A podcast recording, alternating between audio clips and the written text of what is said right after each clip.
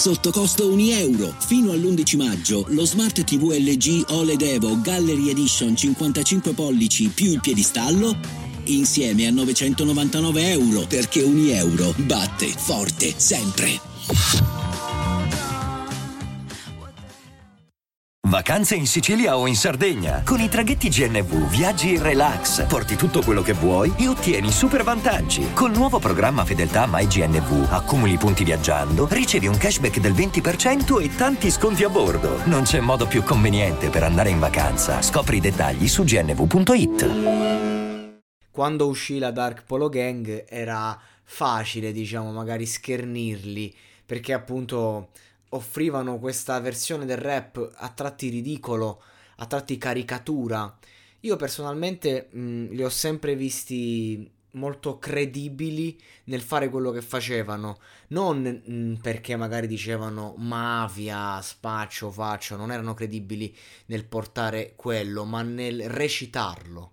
E questo mi piaceva fondamentalmente. Sì, all'inizio pure io l'ho insultati, poi quando ho iniziato a capirli un pochino ho detto cazzo, cioè oggi che tutti quanti fanno la caricatura di loro stessi, la caricatura di un mondo immaginario che è più grande di quello che è, perché anche tutti questi pseudo spacciatori, magari sì lo vendi davvero mezzetto di fumo, ma non è che non è una cosa così particolare, lo hanno fatto, lo fanno tutti e quindi di conseguenza non, è, non, non, sei un delinquente, non sei un criminale, non sei niente, sei solo uno che sta, sei un commerciante in piccolo o anche un ragazzino perché sei un ragazzino se fai sta roba.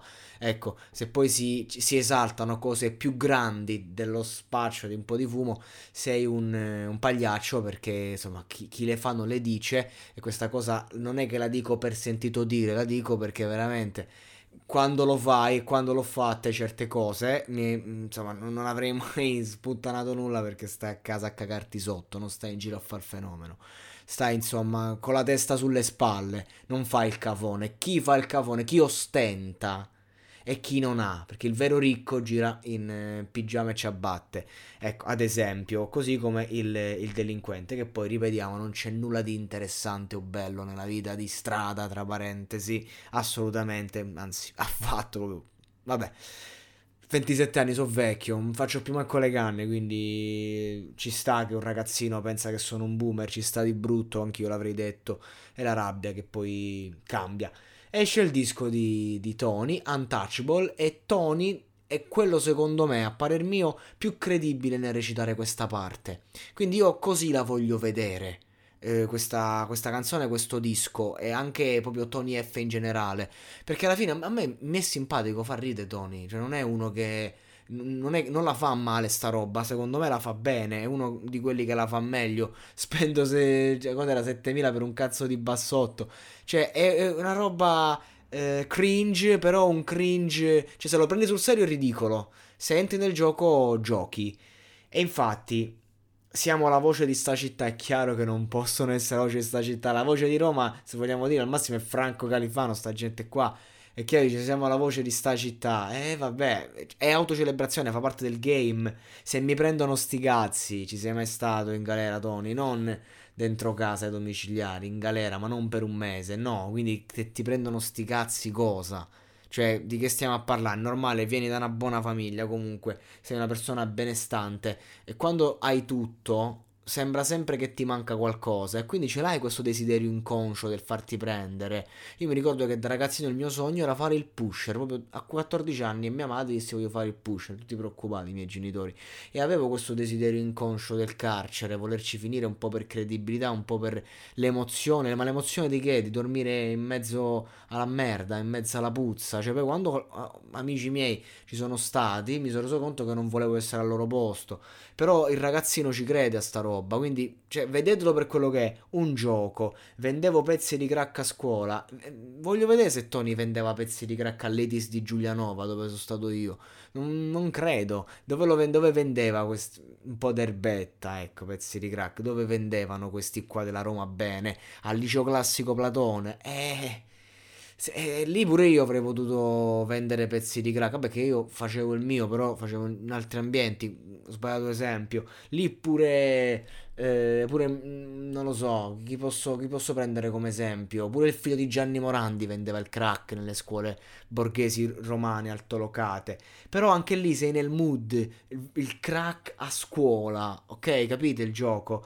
Io sono di strada, lei altolocata e qui abbiamo proprio il tutto che eh, si rigira e così e questo è Tony F. E funziona il modo in cui te lo dice la base ridà molto Dark Polo di, di una volta e nel featuring side tutti quanti. Ah fa più scalpore il featuring con Side Baby che Gucci Mane grazie al cazzo. E i featuring sono comprati sono una strofetta ti rompe pure il cazzo sentirla non, non fa scalpore. Invece il ritorno dei due Rigaz sì eh, Side quando era ragazzino hanno detto su di lui che faceva freestyle in questa maniera differente, diceva cose strane, stupidissime anche, ma non riuscivi a, di ascolt- a smettere di ascoltarlo, perché comunque il rap appunto può essere ironia, comicità, un personaggio, quante volte ridiamo di cose ridicole che però nascondono qualcosa di molto triste, ecco questo è Side, un flow triste, un flow eh, ti distrugge sto ragazzo, lo vedi che è una persona che soffre di depressione e lo vedi che ha un sacco eh, di problemi e quindi di conseguenza ti tocca. Infatti, i pezzi più belli di Side quelli in cui ti racconta i suoi problemi psichiatrici, no? E, e, va bene, va benissimo. io l'ho anche rispetto, Side, devo dire, perché è real, è ricco di famiglia, ma è real. Cioè, ti mette le foto sopra il padre come un bambinone. Eh, cioè, è un bambinone, Side Baby. Una volta l'ho beccato anche per Roma, ho vissuto a Roma un anno e l'ho beccato che si faceva una passeggiata per Trastevere e, e c'era uno sguardo, in, era il periodo in cui si stava separando con la gang, con la Dark Polo Gang, e stava ascoltando la musica e c'era uno sguardo tutto intimorito, cioè si vede che è uno che soffre il disturbo sociale. Io lo beccai, lo fissai perché l'avevo riconosciuto, stavo ascoltando poco prima, era uscito, cioè mi, era andato in fissa con eh, la canzone quella Prod Sick Look, l'intro di Diego Armando Maradona ero andato in fissa, quel periodo stavo lì a Trastevere e quindi mi veniva proprio da, da ascoltarla, no? Quando dovevo andare in questa sala a Trastevere. E, e lo beccai, che l'avevo ascoltata la canzone tipo mezz'ora prima. Quindi lo stavo a fissare, lui magari anche un po' spiazzato perché dici che cazzo vuole questo, no? Eh, perché l'ho guardato e basta, poi ai tempi stavo anche abbastanza incattivito, magari l'avrò pure guardato brutto, non mi ricordo. Però ehm, insomma mi ha fatto impressione vedere tutto il suo disagio che è vero, è reale. Bella per side. E niente, questo brano che si chiude con, cioè non si chiude, insomma, una, una, frase iconica. Abbiamo iniziato dal niente, microfoni in una casa vuota. Sì, ok, tre persone bene, molto benestanti della Roma Bene, un microfono, una casa vuota. Avete creato un, un mondo perché Dark, Dark Polo Gang è stato un fenomeno trap bello peso bello importante anche a, a, descrivere un disagio, no? ha fatto parte di quella prima ondata di trapper e quindi praticamente se, vorrei, se volessi, oggi sto un po' dislessico scusate, se volessi attaccarli direi eh, che comunque il successo un po' se lo so comprati. Se invece voglio vedere le cose in maniera benevola, per questo, questo episodio podcast un po' si divide in due visioni, voglio dire che sti ragazzi si sono messi in gioco, hanno fatto un qualcosa di molto particolare, cioè saper ironizzare, saper recitare, saper andare oltre, eh, oltre quello che era il rap grezzo, underground, no?